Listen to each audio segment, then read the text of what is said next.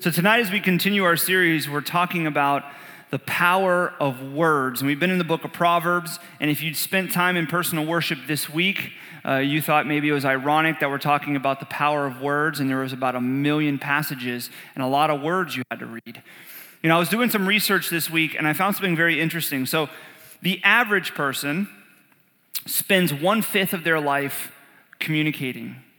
One fifth of your life is done talking, or maybe now texting as well, or sending emails. At one fifth of your life, you are using words to communicate, which means in a given year, the average person writes 132 books of 200 pages every single year, which is about 7 million words. You either speak or text or email every single Now, some of you may be like, I only write 50 books, right? I don't talk a lot. And some of you are like, I write a thousand books, right? Because you're like, I, I can't stop talking. All I do is talk. But the average person uses 7 million words a year. 7 million, one fifth of your life. And so, this topic that is, you know, discussing words and whether they have power and how do we use our words is a really important topic, topic because it involves one fifth of your life.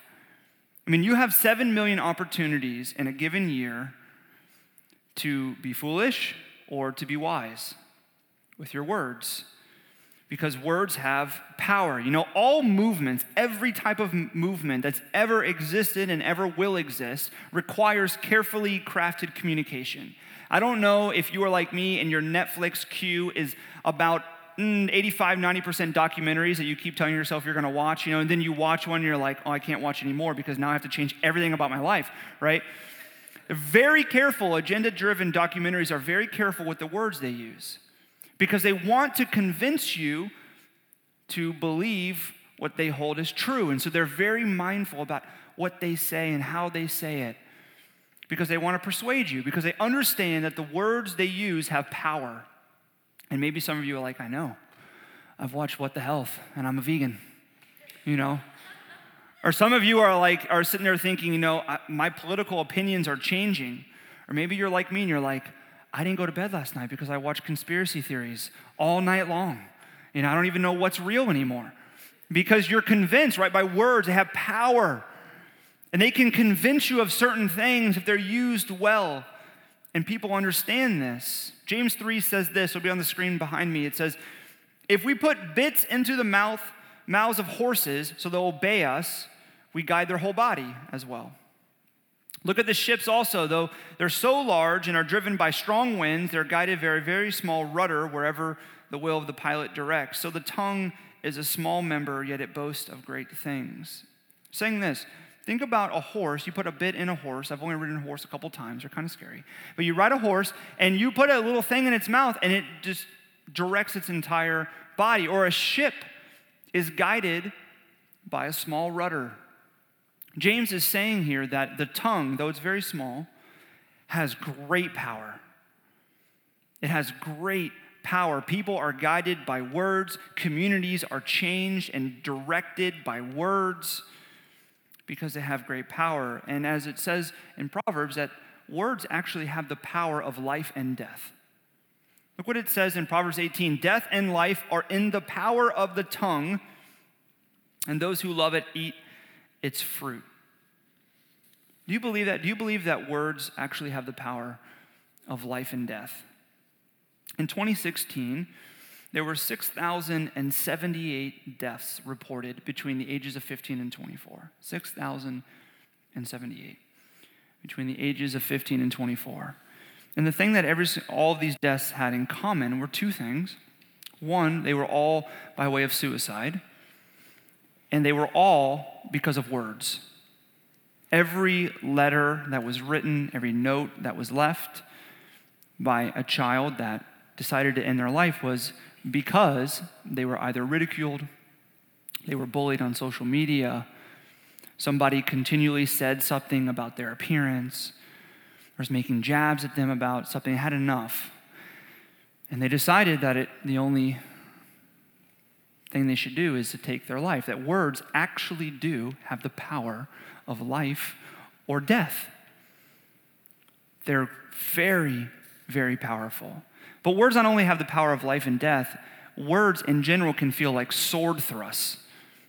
Like you're being stabbed with a sword. It's what it says in Proverbs 12. It says, The one whose rash words are like sword thrusts, but the tongue of the wise brings healing. So either you can use your words to stab somebody like a sword, or you can use your words to bring healing to somebody. The words are really powerful.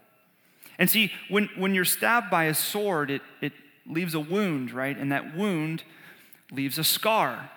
And I'm going to, you know, bare my soul with you all tonight uh, a little bit. I don't know if you're like me, if you've ever uh, experienced words that have left scars, right? They were wounds and they hurt a little bit, and then they became scars. When I was in middle school, there was this kid, and uh, he, he made fun of me, right? Yeah, I don't know if you've ever been made fun of for something. And here's what he made fun of me for. He made fun of me because I have a large nose and because I have a big bottom lip, okay?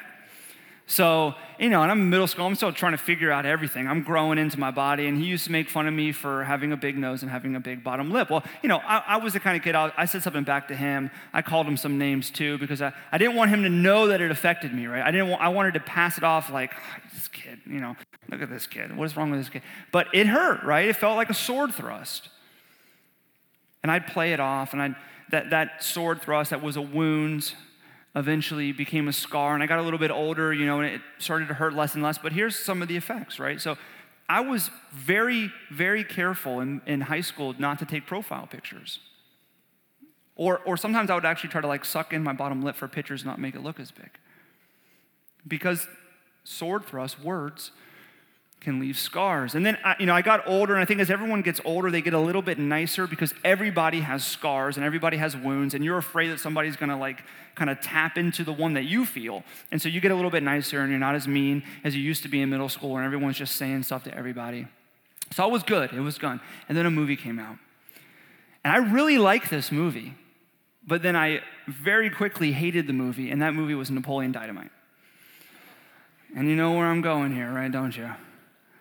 See, I, I love the movie and it was hilarious, and I thought it'd be fun to learn the dance. And I, I didn't have a problem with the fact that he had curly hair or he had a really silly personality or the way he said, Tina, eat your food. You know, I didn't, I didn't have a problem with all that. But when people started telling me that, you know, that I looked like Napoleon Dynamite, especially when I had big curly fro, even though they weren't trying to be mean, it was just silly because I kind of do look like him a little bit. It affected me. Why? Because he has a big nose and a big bottom lip. You see, words feel like sword thrusts, and they leave wounds that become scars, and they stick with you. And it takes a long time for those things to heal. They are very, very powerful. And so, Proverbs is going to say a few things to us about how we should not only use our words, but how we should also be careful of the words that we consume. We should be careful with who we listen to. Look what Proverbs 10 says. It says, The mouth of the righteous brings forth wisdom, but the perverse tongue will be cut off. The lips of the righteous know what is acceptable, but the mouth of the wicked, what is perverse. See, Proverbs here is likening speech to the production of fruit. It's saying that speech can either produce fruit that is healing, that revives you, that gives you energy, or it can produce fruit that is rotten. And when you consume it, and when you hear it, and when you ingest it, it destroys you. It actually breaks down your body. And the only thing that is to be done with rotten fruit, as it says here, is, is to cut it off. Because what Proverbs is getting at is what you consume, right? What you ingest in terms of the words that you listen to and the things that you believe as you consume them in, multi, in, in, in, a, in a facet of mediums, you become that. What you consume is what you produce. There's a Roman philosopher named Seneca in the first century BC, and he rightly said this speech is the index of the mind. What comes out of your mouth is what you're consuming in your mind. So, what you're listening to and what you're reading, the words that have power of life and death and that can leave wounds and scars, they're going to come out in your speech. And so it's making you think things like, Am I continuously consuming things that are negative? It, it should ask you, it should cause you to ask questions like, What are the majority of the websites that I read, or the podcasts that I listen to, or the conversations that I engage in, or the music that I listen to? Is it destructive and is it rotten and is it really deserving to be cut off, or is it healing and reviving and full of energy? Because what you consume, what you feel in your mind, will come out in your speech. So you have to be careful what you listen to. You see, if you consume things that are rotten, and that's the majority of what you're consuming, it's going to affect the way you treat your loved ones. It's going to affect the way that you speak to your kids. It's going to affect the way that you speak to your friends or you engage in a contentious conversation at work. Or when there's a disagreement with somebody and you don't, you don't understand how they believe this, how you handle that conversation, it's going to come out in your speech. You're going to become what you don't want to be. You're going to become negative and cutting with a harsh tone and maybe scary a bit to some people. You're really going to become, uh, in reality, a bully. Because what you're consuming is perverse and negative and cutting, and is people that are bullying other people to try to believe their position. And you'll become a bully. Because all you listen to are bullies, right? And, and not all bullies are the, same. I was thinking about that this week. You know, when we say the word bully, we often think of like Billy Madison, or Doyle rules, you know? Like driving on the, oh, Doyle rules, you know, like that's not all bullies. It, it can be sneaky because bullies always huddle in packs. Have you ever noticed that? You ever watch a movie, it's got a bully in the movie? The bully is never alone, the bully is never isolated. They're always with a group. Maybe there's one person that speaks up and is like the mean one, but they're all in it. There's a whole pack of people. And they're all believing the same thing and they're promoting the same thing and they're being harsh and cutting and negative and, and, and what's coming out of their mouth is really rotten and maybe only one person speaking, but everybody's a part of it. I was thinking about that this week. You know, why does it seem impossible? I don't know if you feel like this. Why does it seem impossible to have a healthy, energetic, positive, constructive conversation on politics right now. Because most people listen to bullies on one side or the other. They just consume stuff that is rotten and perverse and negative and cutting and is just putting down the other side and gives no credit. There's no conversation. There's nothing energetic. There's nothing reviving. There's nothing healing. There's nothing positive. It's here's our pack, here's what we believe, and here's what you need to believe, and they're horrible, and the other side says the same exact thing. As you try to have a conversation, nobody knows how to speak, no one knows how to have a conversation because all they know how to do is be negative and cutting and harsh and mean and rotten because it's what they're ingesting. The podcasts and the shows and the websites and everything they're, they're feeding is that. It's not just in politics and other arenas, right? You, when you listen to bullies, you become a bully. When you consume negativity, you become negative. When you ingest perversion, you become perverse. Who you listen to will affect how you think, and how you think will affect how you speak. So we are to be careful with what we consume because it comes out in our speech. But we're not only to be careful with what we consume, when it's actually time to speak, we need to take a moment and listen. And this is hard to do. Here's what Proverbs says Proverbs 18 says, If one gives an answer before he hears, it is his folly and shame. Is that convicting? If one gives an answer before he hears, it is his folly and shame. I love when Proverbs is straightforward. If you speak before you listen, you are revealing that you're foolish. You're revealing that you're foolish because what you're conveying to the person you're talking to and every single other person around you is you don't need to listen to what the other person says. You already know what's right. You're already forming your argument in your head. You're not listening. You don't need them to finish the context because you're going to interject what you want to say. We talked about this last week. Proverbs 15 says, The way of a fool is right in his own eyes. So much of this is when we speak, right? We, we believe that what we think is 100% right no matter what. We don't need to listen to somebody else. We don't need to hear their opinion. They're probably wrong anyway. And so when they're speaking, it's like, no, no, no, you, you need to hear what I'm going to say. Let me interject. Or sometimes maybe we're not as forceful. Maybe we don't interject, we don't cut them off in conversation, but we're not listening. We're just waiting. Like, are they going to be done talking yet so I can finally say what I need to say? Because we formed our argument, we know what we're going to say, we don't care what they're saying, and then when it's our time, we, inje- we interject, but we never listened.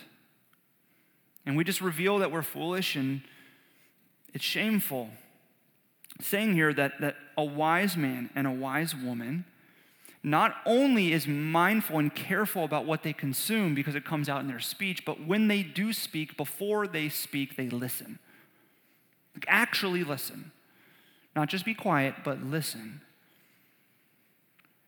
You've ever uh, spoken to somebody before, a counselor maybe has told you, if you've ever had a conversation with a counselor and you're like, I don't know how to have a conversation with this person, and they teach you about listening, right? Listening is when you actually are sitting there thinking about what the other person is saying, and before you say what you believe and what you think, you restate what they said just to make sure you understand where they're coming from. You don't have to do this all the time or get really annoying, right? But do you listen before you speak? Because Proverbs says that the wise man, the wise woman is slow to speak. They listen to what other people say. And when they do speak, they're very careful with their words. Proverbs 6:15 says, "A soft answer turns away wrath, but a harsh word stirs up anger." A soft answer turns away wrath, but a harsh word stirs up anger.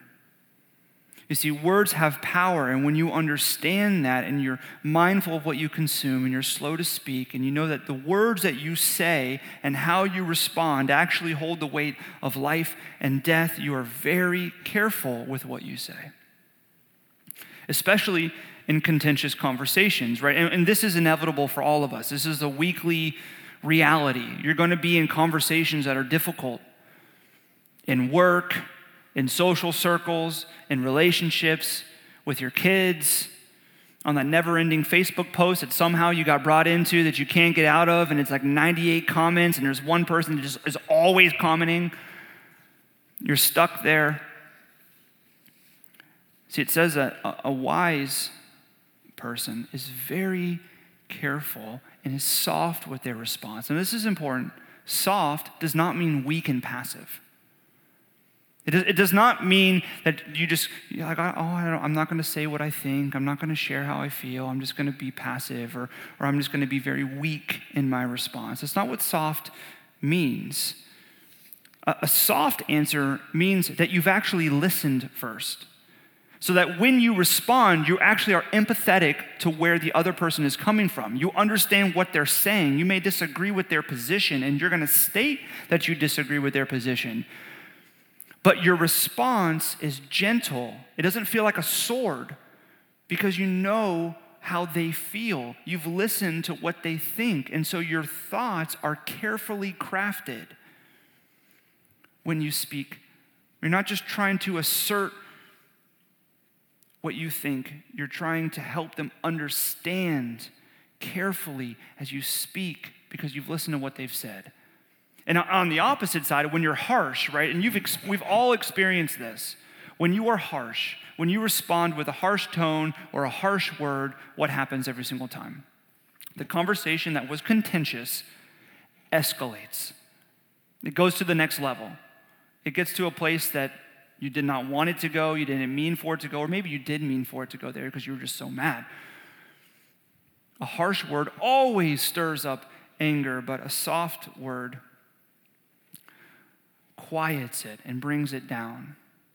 And that's what's difficult, right? Sometimes you're in conversations and you're like, you know, I didn't mean to be harsh, or I didn't mean to have a, a an elevated and, and an aggressive tone.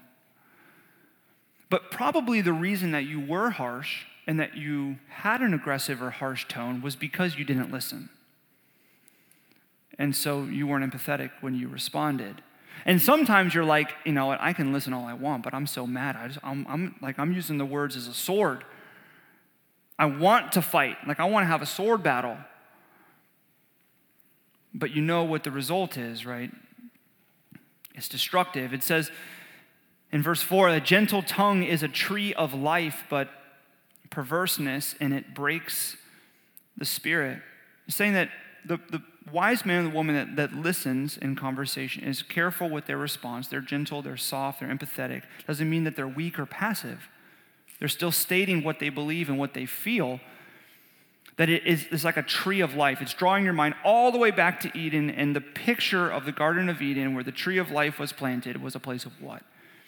Perfection, paradise, healing, healthy relationships before the fall saying that when you are soft and gentle with your response because you've listened and you're also mindful of what you consume, that you can heal brokenness, you can revive, you can restore. But when you're harsh and when you're aggressive with your tone, what happens? You destroy, you break the spirit, it says, of the person because you've wounded them, you've injured them. Mother Teresa says this kind words can be short and easy to speak but their echoes are truly endless. That's what Proverbs is saying, right? Kind words can be short and thoughtful and careful, and they can be easy to speak as they come out because you've been listening. But the effect is endless. The way that they reverberate in someone's soul and they revive them and they heal them has such a deeper effect than just the simple words that you spoke. So, what it's saying here so far in Proverbs is that wisdom is an understanding that your words have great power. And then you're also mindful and careful with what you consume because you know it will come out in your speech. And before you speak in conversations, especially ones that are contentious, you are careful and quick to listen. And when you speak, you're thoughtful with your words. You're very careful with what you say. But I love that Proverbs also says this last part you're always real. You're genuine, you're authentic, you're honest. Proverbs 12 says, Whoever speaks the truth gives honest evidence, but a false witness utters deceit. See, it's saying when you speak, you're to speak the truth, the whole truth, and nothing but the truth to help you God, right?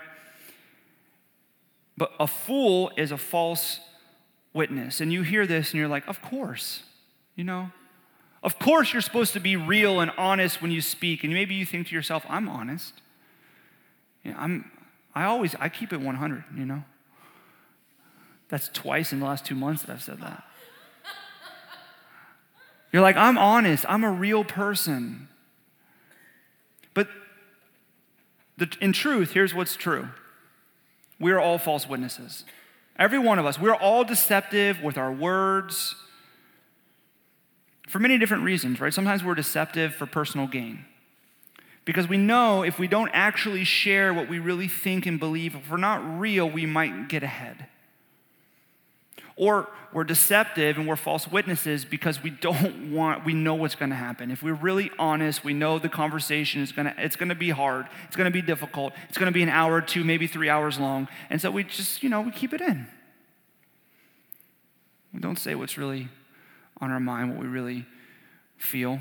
Maybe sometimes we're deceptive and we're false witnesses because we want to prop ourselves up. We want to make other th- people think that we're great, you know. So we exaggerate some things, we say some things. We're deceptive because we, we just don't want to be vulnerable. You know, someone says to us, Hey, how are you doing? Good. And we're inside, you're like, everything's falling down in my life. You know, we're like, I'm great. Two thumbs up.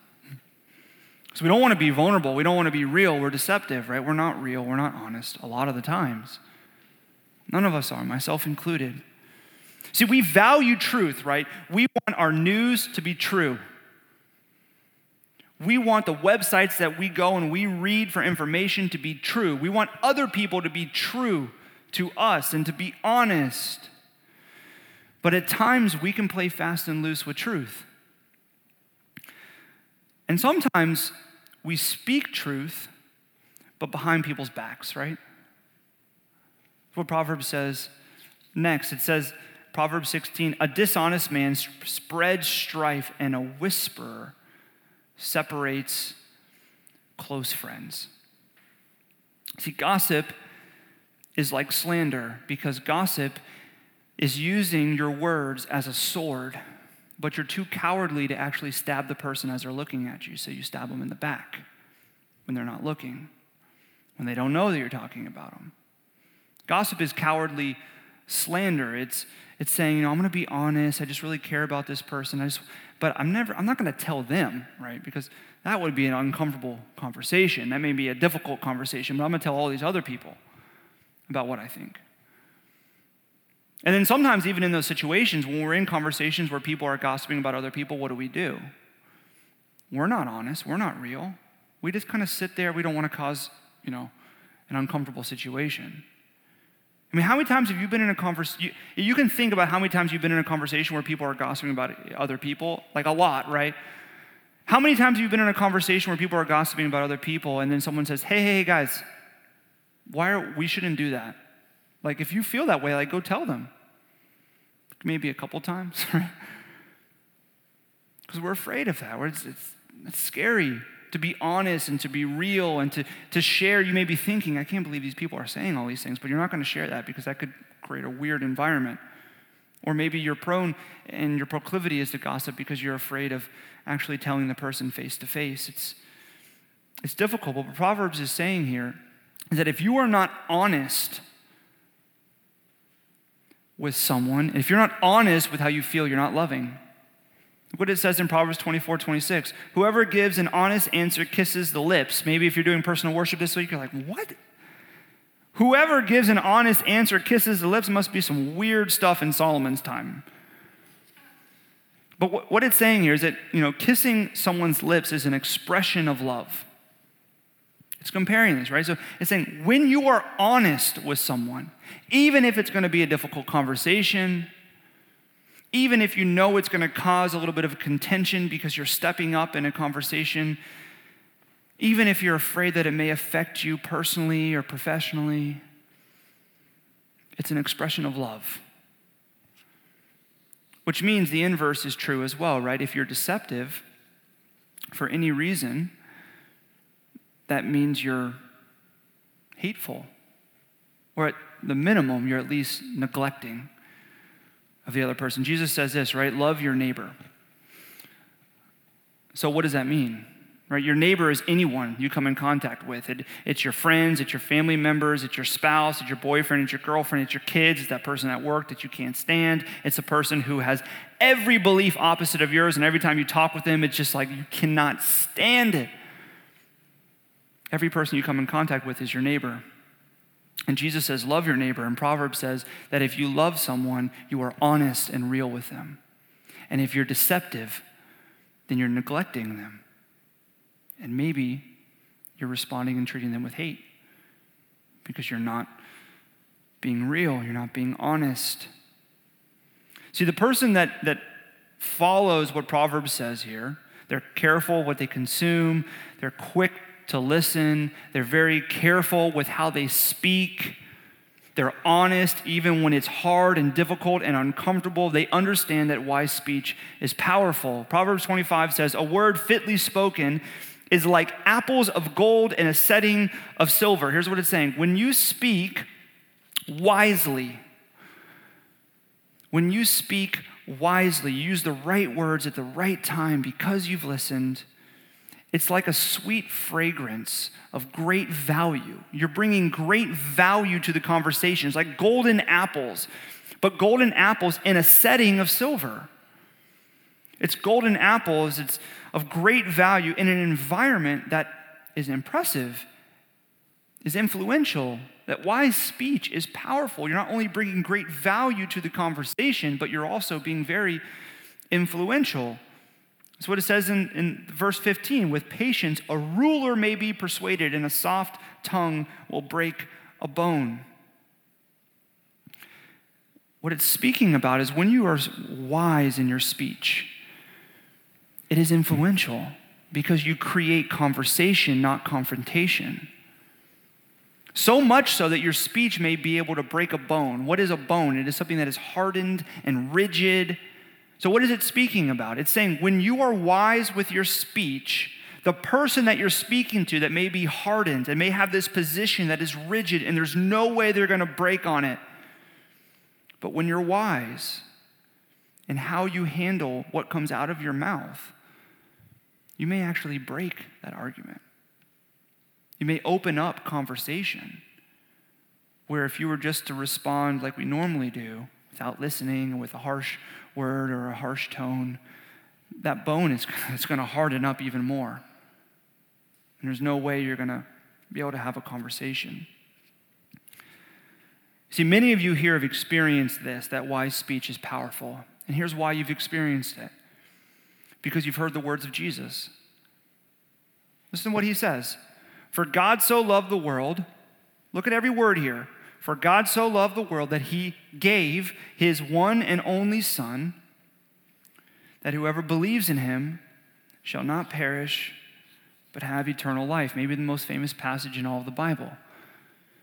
God loved you so much that he gave his son Jesus to die for you, even though you don't deserve it. You haven't earned it. You can never be good enough. You don't have to worry about, am I 51% good so God will let me in heaven? You don't have to worry about that. He gave his only son that if you, what? Say it.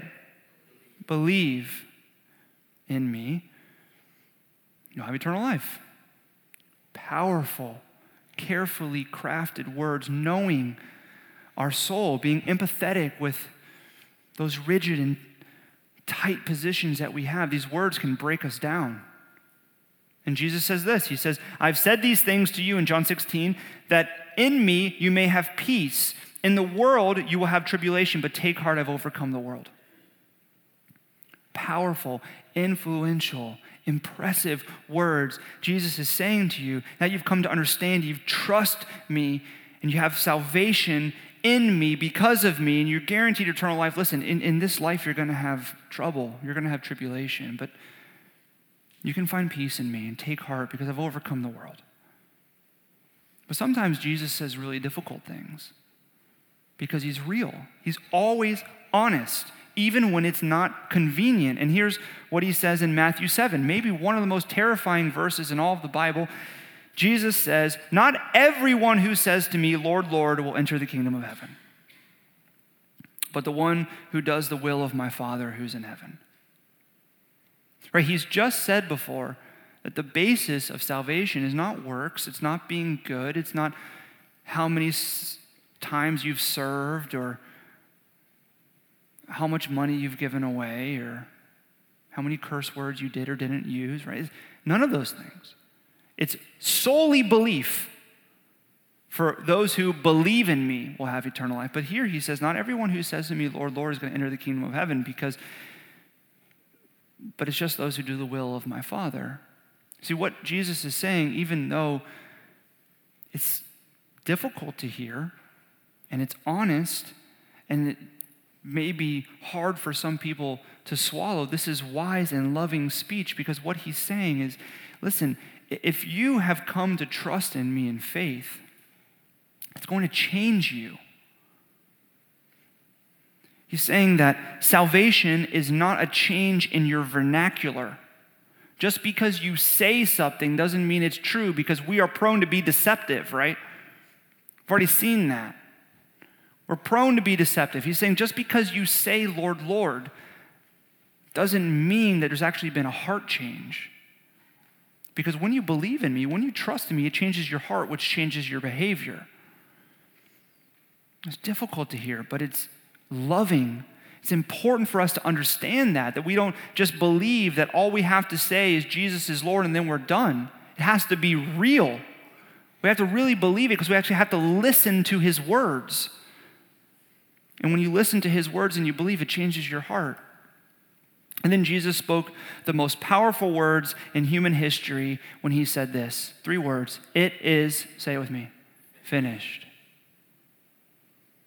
It is finished. He's hanging on the cross. He's bloodied. He's, he's been tortured and he's beating. He's suffocating. Pain is shooting through his whole entire body. And he's doing this for you and for me, right? Because of our sin. Our sin deserves death, and we've been separated from God because of our failures. And, and Jesus is sacrificing his life. He's making a payment for us. And as he's sitting there, and as he's being hung, and as he's dying, he says these last words that are the most powerful and influential words ever uttered It is finished.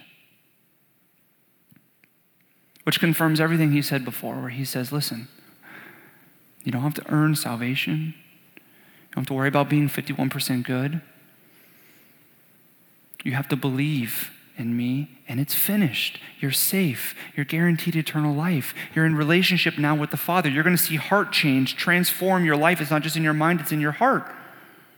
Because you've listened to my words, where I've said to you, I have done it for you. It's finished. It's done. This is careful, loving, honest, wise speech. Jesus models this for us, and this is what Proverbs tells us to think about as we speak. Are we careful about what we consume? Are we quick to listen, to understand how the other person feels and what they think? And when we do speak, are we gentle with our words? Not trying to cause confrontation, but actually co- trying to have conversation. And are we always honest, even when it's difficult? I think one of the things that we have to remember in order for this to be a reality in our life, because we're going to struggle, we are deceptive people. We don't want to be honest. We don't want to be mindful and careful about what we consume. We want to consume whatever we feel like consuming. We don't want to wait to listen. We want to interject our opinion. Sometimes we actually want to pull out our words and use them like swords because we're mad. We're, we're going to fail at this, and I'm going to fail at this. I'm going to fail at this this week. That's why we have to remember something we have to be mindful about what we listen to. Most importantly, that we're actually living, listening to the most loving and powerful, influential words ever God's Word. Are you filling your mind and your heart with God's Word? Because what you put in your mind comes out in your speech. Let's pray.